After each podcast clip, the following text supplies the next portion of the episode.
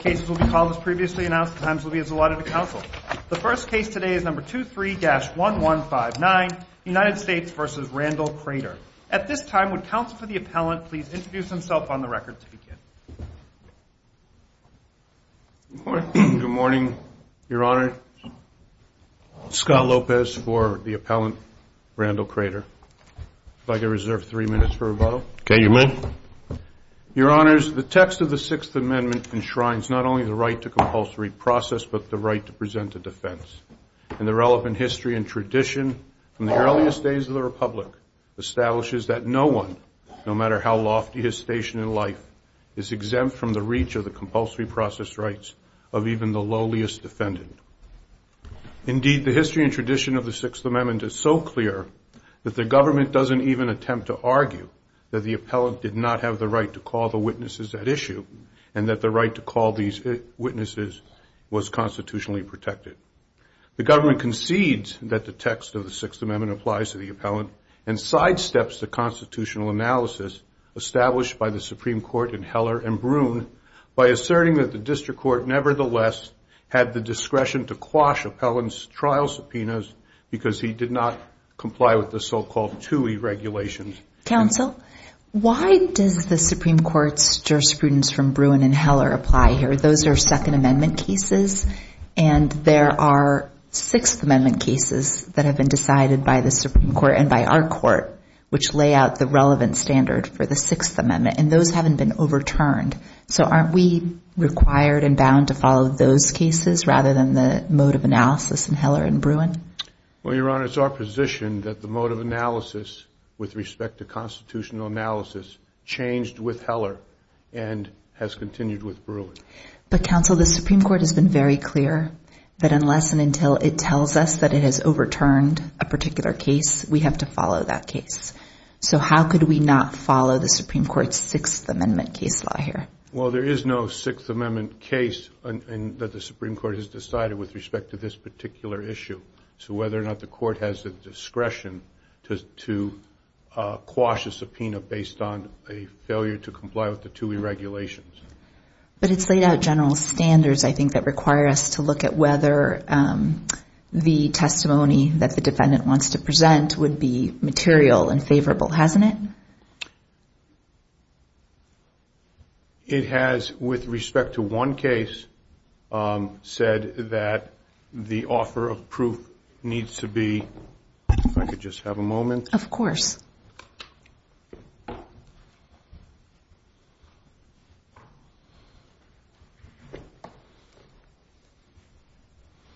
In United States, Valenzuela-Bernal, um, the court said in that case that the um, defendant was required to uh, provide the court with some plausible basis for those witnesses.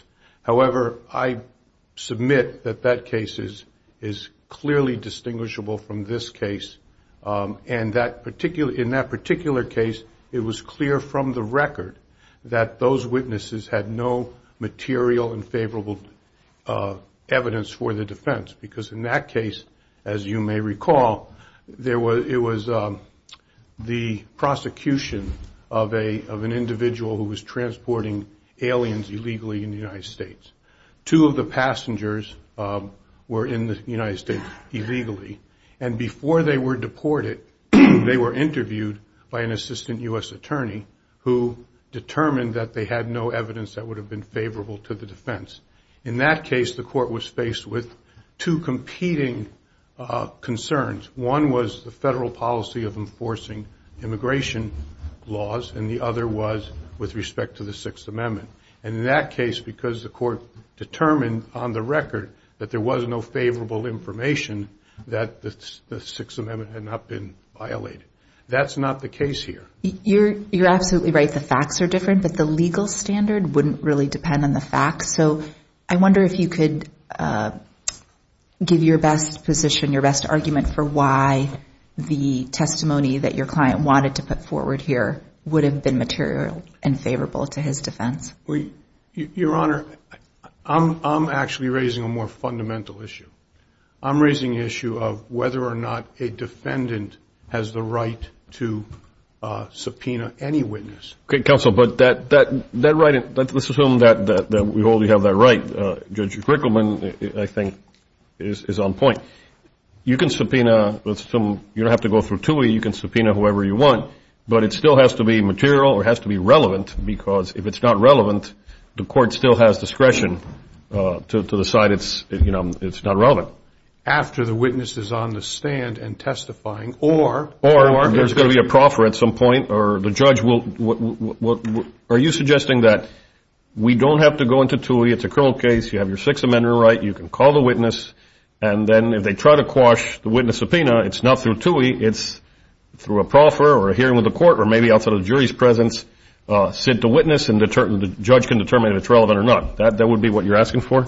What I'm saying simply is that looking at the text of the Sixth Amendment, there are no conditions on subpoenaing witnesses and if if the defense attorney in a case believes in good faith that um, there's favorable evidence that could be gained from any particular witness, in this case, federal agents, he has the right under the Sixth Amendment to subpoena that witness and to call him as a witness. Uh, so Judge Rikelman asks you what evidence would you put forward if you were required to show favorable and materiality? You responded that you were making a more fundamental constitutional argument, so do you then acknowledge if we disagree with you on the constitutional argument, you lose?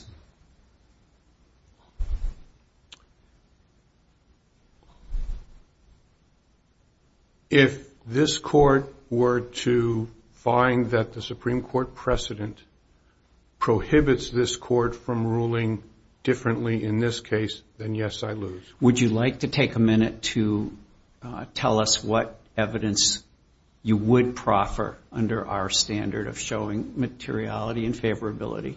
Or would you just rather rest on the constitutional argument? No, Your Honor. We did we did have a limited opportunity to provide the court with an offer of proof over three or four days, you know, a little bit of information here, a little bit of information there if if you look if you look at the record. Um, but we put forth that you allowing Touhy to prevent us from calling these witnesses to the stand violated the Sixth Amendment, uh, the defendant's Sixth Amendment right. That issue is not only an issue of first impression in this court, but it's also an issue of first impression in the Supreme Court. But I thought we were talking about the alternative basis of materiality and favorability, setting Touhy to the side. So part of the problem in this particular case is that these witnesses were adverse witnesses. And a defense attorney has the opportunity to cross-examine these witnesses. What I had planned to do with these witnesses was to identify all the steps they did not take in this case to investigate this case. One of the critical issues in this case was whether or not the My Big Coin was a cryptocurrency or a virtual currency between the years of 2014 and 2017. The government never presented any evidence that they had done any type of forensic evaluation of that particular issue. Rather, they put up an expert, getting into my second argument, who I submit was not qualified to render the opinions that she rendered and sidestep the issue of whether or not the My Big Coin was in fact a virtual currency or a cryptocurrency during the relevant period, which the government claimed was not, and that statements to the contrary were false statements, and those false statements were the basis for the charge and the conviction.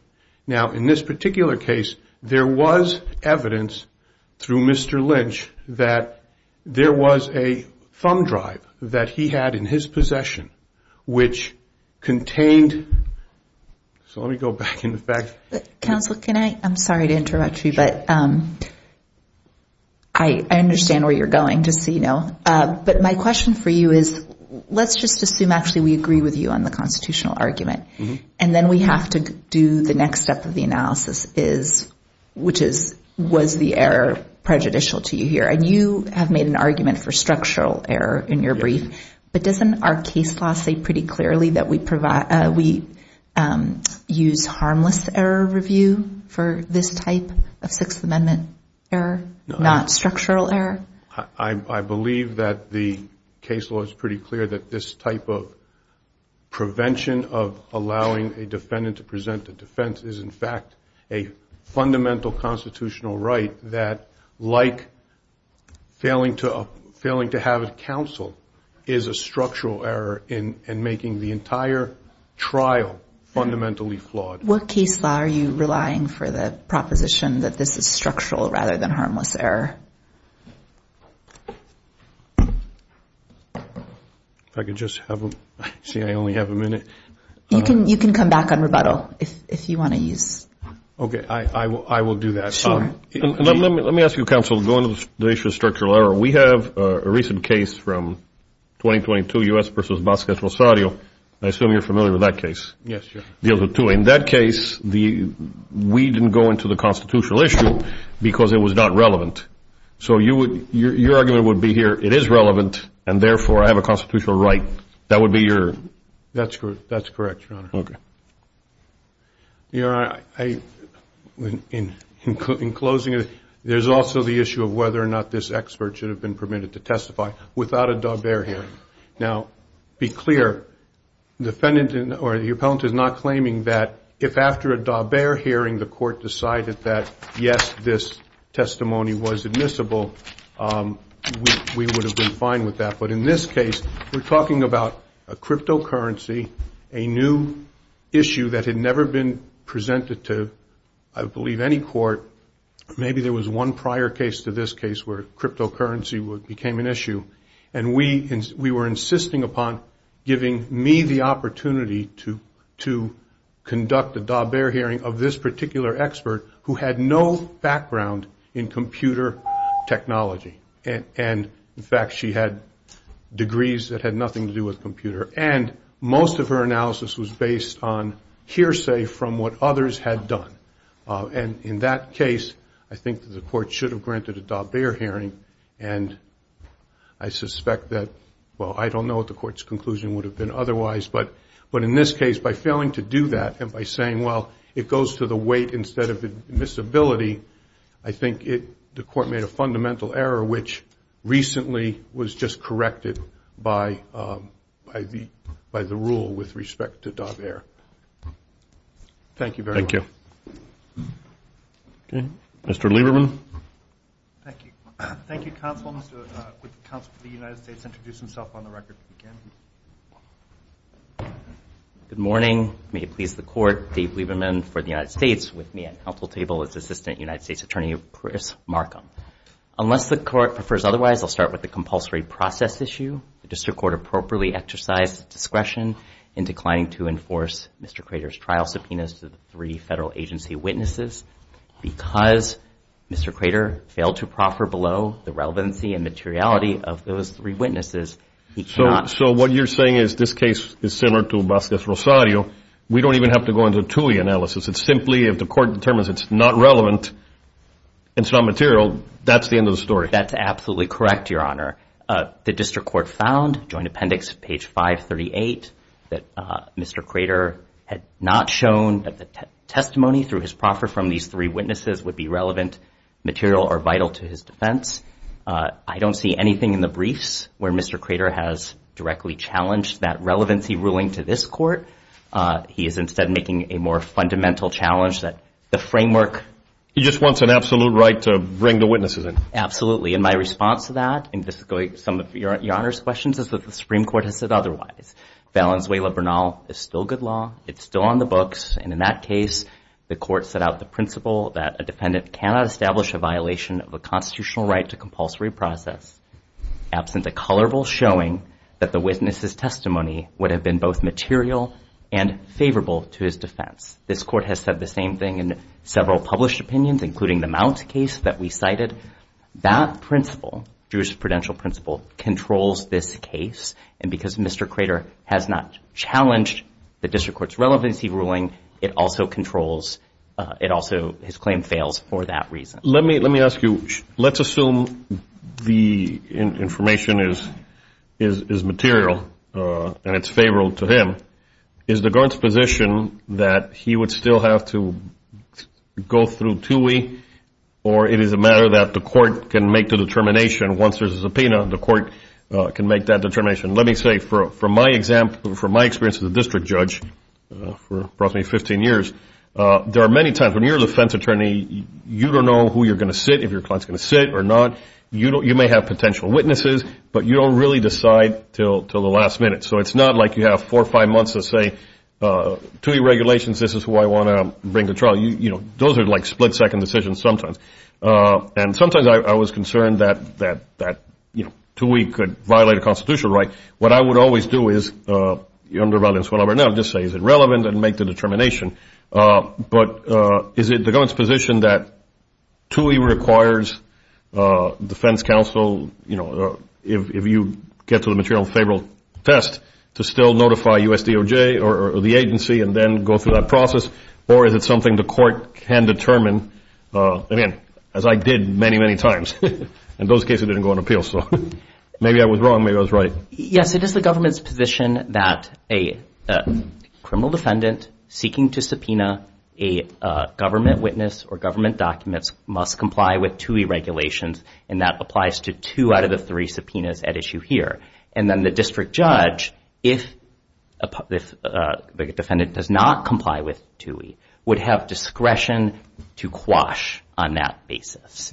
Um, Counsel, can I ask you, how does the government think the process should work, just very practically, like Judge Gelpí was just asking? Because here what struck me was it doesn't seem there was even a subpoena. You can correct me if I'm wrong. And there was just the designation of the witnesses potentially on a witness list. And then sort of the whole subpoena process was a bit short-circuited Um, by the government raising the Touhy regulation issue. So I just, I wonder first, how do you think the process should work, ideally, from the government's point of view? And second, I am concerned that the defendant sort of perhaps lost a full opportunity to make a proffer and that it was a bit short-circuited by the focus on the Touhy regulation question here. Sure. As to procedure, I just want to point out it's in the record that uh, the government, uh, the AUSA, advised counsel at an early stage of the proceedings that there were Touhy regulations out there and that if he wanted to subpoena a government witness, he should comply with the Touhy regulations. And so this was not a case where the attorney was not, uh, didn't know about the regulations. Uh, counsel? And in most cases, let me say, probably almost every experienced defense attorney who's at least on the CJA panel knows about Touhy. So that's, it's probably not an issue uh, unless you have a brand-new attorney who's never heard of it. Yes. And so in that case, so in our view, counsel should have then proceeded down the, uh, submitted the Touhy request to the agency. One of the agencies asked for the subject matter of the testimony. Another one of the agencies asked for subject matter and relevance. If the agencies uh, declined, then the attorney can approach the district court on a motion to compel. And this was brought up in the briefs to the extent that there was any work product privilege at issue. Uh, we don't think there is in this case. We don't think there is in any ordinary cases. Relevance, materiality, these are things that are aired all the time in pretrial proceedings through motion and limine practice. But assuming there was, that counsel can seek a protective order limiting its disclosure uh, to only the agency. Counsel can file uh, submissions under the seal with the district court if the agency declines ex parte, if counsel is worried that um, Uh, any disclosures might tip off the prosecution as to the nature of the defense. None of that occurred here because counsel, as the district court noted, never even attempted any effort to go down the the Touhy path.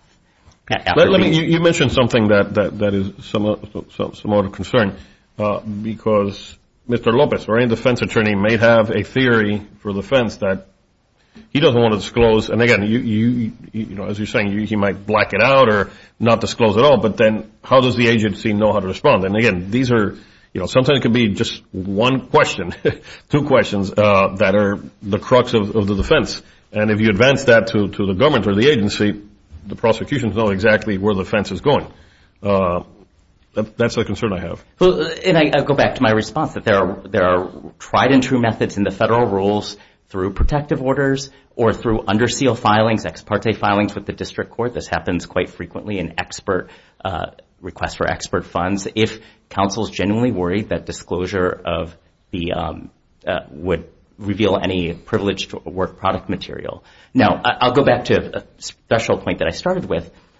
The type of inquiry that the district court conducted here in terms of assessing relevance, assessing materiality, this happens frequently in courtrooms around the country every day as parties file motions in limine under 401, 403. The district judge asks, tell me what the relevance is uh, and makes a determination. And I have not found any case law, Mr. Lopez has not cited any case law that this pretrial hearing process uh, violates the Sixth Amendment. And we think that what Touhy invites mirrors that process. Um, but this all circles back to, I think, the constitutional point. The court doesn't need to, I don't think, engage in the ins and outs of Touhy. So we could, similar, your position is similar to Vasquez Rosario, we could resolve this on relevancy, materiality? Yeah. Yes, the district court appropriately exercises discretion based on the proffer that was given to to the judge that there was, that three witnesses would not have offered any relevant or material evidence. Um, uh, if I just, I don't think the court needs to indulge the text history and traditions point from Bruen, but I would just like to make two responses to Mr. Lopez. First response on text, Valenzuela Bernal is a textually based opinion from the Supreme Court. At page 867, the Supreme Court looks at the text of the Sixth Amendment, notes that it's the compulsory right for obtaining witnesses in his favor, focuses on those last three words and says, the Sixth Amendment does not, by its terms, grant to a criminal defendant the right to secure the attendance and testimony of any and all witnesses. And so, because Valenzuela Bernal is a textually grounded opinion, it comports fully with Bruen's emphasis on the text. History and tradition. We cited the Wigmore Treatise in our uh in our brief, and Wigmore reviewed a bunch of common law authorities and said that the compulsory process clause was designed to give criminal defendants the same subpoena right as the government. No more, no less. And when the government sends out subpoenas for investigations or or trial, the uh, the subpoenaed witness can come to the district judge, file a motion to quash uh, for, in a certain, many of the same reasons that we asserted here. So we are not, the right here is is is the same. Uh, and so it comports with history and tradition. Counsel, just going back, do you think there's any basis in the record, though, to conclude that, again, the analysis of relevance and materiality, the proffer was somehow short-circuited by the focus on the Touhy regulations issue? No, no, Your Honor, because um, the the district court, I think it's, and I can't remember which trial day, but twice during the day invites the proffer, then gives, the the court gives its tentative holding. And at the end of that, the district judge said to uh, defense counsel, um, I'm happy to revisit this again eh, throughout this. Just let me know. So you think that opportunity to provide additional evidence cured any potential problem? Exactly. And so to the extent that there was any concern that uh, defense counsel did not get a full-throated opportunity to state his best proffer to the district court, the district court, right after giving its tentative holding, said, you can come back to me during the trial if you have anything else, and I'll look at this again. Uh, final point. And I believe that was, that occurred when the judge said that. That was, she said, I have a jury about to come out, but we can revisit this. Is that what happened? Yes. And I think it's appended here to one of the briefs. Yes, we mentioned it in our briefs. Uh, this district judge would give tentative rulings at several junctures and on several disputed issues and invite Uh, the parties to come back uh, and supplement their positions if uh, they thought the judge forgot anything. If they don't come back, would that be a waiver or what, you know, I assume that's what you're arguing. Yes, any additional argument. Are the level, if it, if they don't come back, is the level of our appellate review plain error or does it, you know, what's? So this court's appellate review would be restricted to the facts that were proffered to the district judge. We made this point in our brief. Um, a defendant can't come back later or up here and offer this court facts that were never proffered. I know you mentioned that. You said that the proffer can't make the proffer now on appeal, expand the proffer. It's what's limited to what's in the record. Correct. In, um, one other point on history and tradition. And let let me just backtrack. Yes. This is not a case where the judge said, no, no, no, I don't want to hear more proffer. The judge never foreclosed any other opportunity of supplementing by motion or orally or anything else. Quite the opposite, Your- Honor. The judge invited parties to come back if uh, either wanted to revisit a ruling. Final point, even if we could surmount all of, uh, Mr. Uh, Crater could surmount all of this harmless error, um, we've charted out in our, brief, even using the defense's appellate proffer, um, all the problems and that the subpoenaed witnesses, their personal information was largely based on hearsay. The sought after facts, largely some of them were aired at trial. Uh, their testimony was not favorable. Uh, the only thing that uh, Mr. Lopez said, well, I could have cross-examined them on their failure to investigate facts. The district court quite rightly said, well, that may go to bias, but the government hasn't called these witnesses, and you haven't laid a foundation to explain why any of this is relevant to um, any of the other fact witnesses at trial. Is there any case law that suggests this should be structural error review? Not, from this court and not from any court that I'm aware of. I don't see anything in, I, I don't see anything out there. You're not aware of any? No. Uh, this court has said over and over again that this is the uh, compulsory process clause issues are amenable to harmless error review. Overlay on top of this, the overwhelming evidence of guilt, uh, Mr. Crater's personal representations about $300 million in gold backing in a Texas warehouse, $100 million in deposit at, a Spanish bank, this MasterCard partnership um, that where he had met with the MasterCard folks uh, and all of that false. Uh, if I could, I'll just briefly comment in my short time on the Rule 702 issue. The, district court appropriately exercised its discretion and declined to hold a hearing. Uh, that's what this court said quite forcefully in the Phillipos decision that we cited to in our brief. Uh, Ms. Clegg had fully cataloged her qualifications. She was the director of investigations at a uh, blockchain and analytics company and a cryptocurrency intelligence company. She had given, she, she had trained Department of Justice personnel, Treasury personnel, DHS personnel, Interpol. But shouldn't Mr. Lopez at least have been given, outside of the jury's presence, an opportunity to voir dire the, the proposed expert or, or challenge? Or I don't think the district court was obligated to give him that opportunity in light of the fact of that there, they, uh, the expert had fully cataloged her experience. None of, there was nothing in the record suggesting that she lied in any way in cataloging her experience. And uh, at that point, all the, at least on qualifications, the district court appropriately exercised its discretion. In terms of This was all done on the papers and oral argument, is that right? Yes. There was the chance to address it at oral argument, just not of voir dire, the Correct. expert. Yes, there was a there was a huge back and forth exchange at the final pretrial conference where all of this was aired. Uh, and in terms of the qualifications, the record provides an ample basis for the district court to say that she's qualified. and still, at trial, even though she was admitted, once she testified, she has to be qualified before the jury as an expert. She went through all that again. yes, Your Honor. Right. And, counsel can cross-examine her there, and then if there's any issues, the judge can always revisit the Daubert issue, and that didn't happen. Exactly, Your Honor. Right, there was a full-throated cross-examination. I, I, I can't remember the exact record site, but when uh, there was an objection at one point, I think when the expert said something that may have strayed from her expert report, the district court is on the ball, I think, and overrules, uh, uh, excuse me, sustains the objection. And so all of this was aired at trial. And, uh, I just, I know I'm over time, just one additional point on the reliability of the expert. The expert reports that she conducted a blockchain analysis, and that's the general ledger behind My Big Coin. The defense's own expert, this is at Joint Appendix 1594, agreed that a blockchain analysis reveals details and contents about the system. And so we have, even the defense experts said this is a valid method for investigating a cryptocurrency.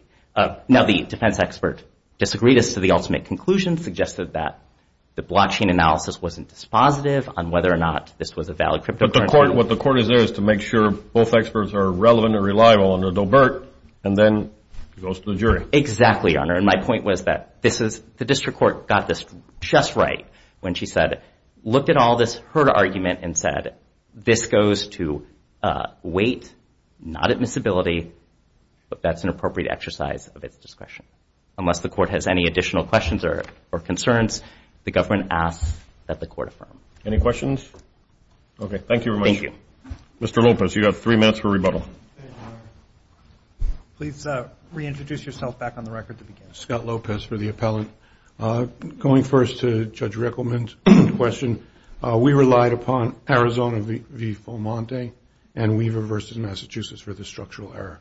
The position is that this was not just a trial error, this was a structural error because it prevented a constitutional right to present a defense. Um, with respect to the Touhy, Uh, it's interesting, and we haven't talked too much about the CFTC um, individual, but he was actually the one who allowed Mr. Roche, or Roche, however you say his name, to basically not produce any evidence during the CFTC investigation, and he was the epicenter of this whole um, matter. And interestingly, the, the Touhy regulation for the CFTC says, in any proceeding an employee or former employee of the commission shall not testify concerning non-public matters related to the business of the commission unless authorized to do so by the commission upon the advice of the general counsel. That's uh, 17 CFR 144.3.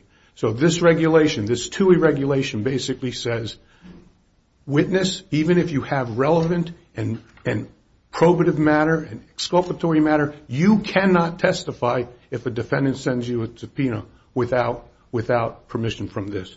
That is clearly a violation of the Sixth Amendment. With respect to the subpoena issue. That's that regulation, but the judge here made the analysis that there was no relevancy, so that kind of makes that move. The judge said it's relevant, but I can't give it to you because the agency just doesn't want to give it to you, then you can make that.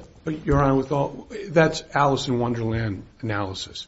Essentially, what the government is saying is, tell us what you want to have this witness say, and then we'll decide whether or not we'll allow that person to say it. Why would I disclose my defense to them in advance if I wanted to cross-examine them on their inadequate investigation? Counsel, how extensive of a summary do you think you are obligated to provide under that regulation? Can you give me a practical sense of what you think you would require to? It's my position that we do not have to comply with Touhy because that was a civil case. No, I understand your position, but if you had had to comply, do you have an understanding of how much of a summary you would be obligated to give the government under that regulation? I mean, if I was required, if I was compelled to do so, I perhaps would say I'd like to uh, ask questions about their investigation. So just a general statement of the subject matter. A very general statement. And then if the court wanted more specifics, you could ex parte tell the court if necessary.